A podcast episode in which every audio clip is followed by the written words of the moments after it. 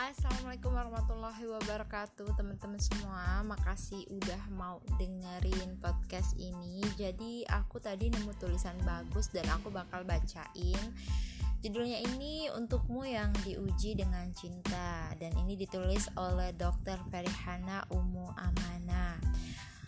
Ada yang diuji mencintai yang bukan miliknya, jatuh cinta kepada yang bukan haknya, atau mencintai tapi bertepuk sebelah tangan saja, atau mencintai tapi seringkali dikhianati dan disakiti, memiliki namun tak mencintai.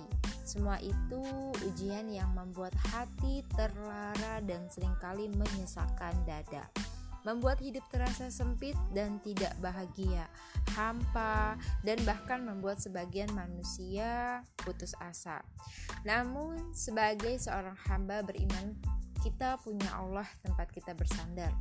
Atas segalanya, meluapkan segala harapan, memaparkan segala rasa, asa, serta derita sakit hati kita, karena hanya Allah yang dapat menolong, hanya Allah yang dapat mampu memberi jalan keluar, hanya Allah yang dapat memberi kebahagiaan di hati kita.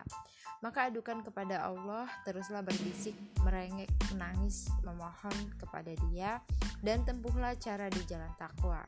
Niscaya jalan keluar yang akan kita dapatkan dan kebahagiaan yang akan kita terima darinya, demikianlah janji yang pasti dipenuhinya.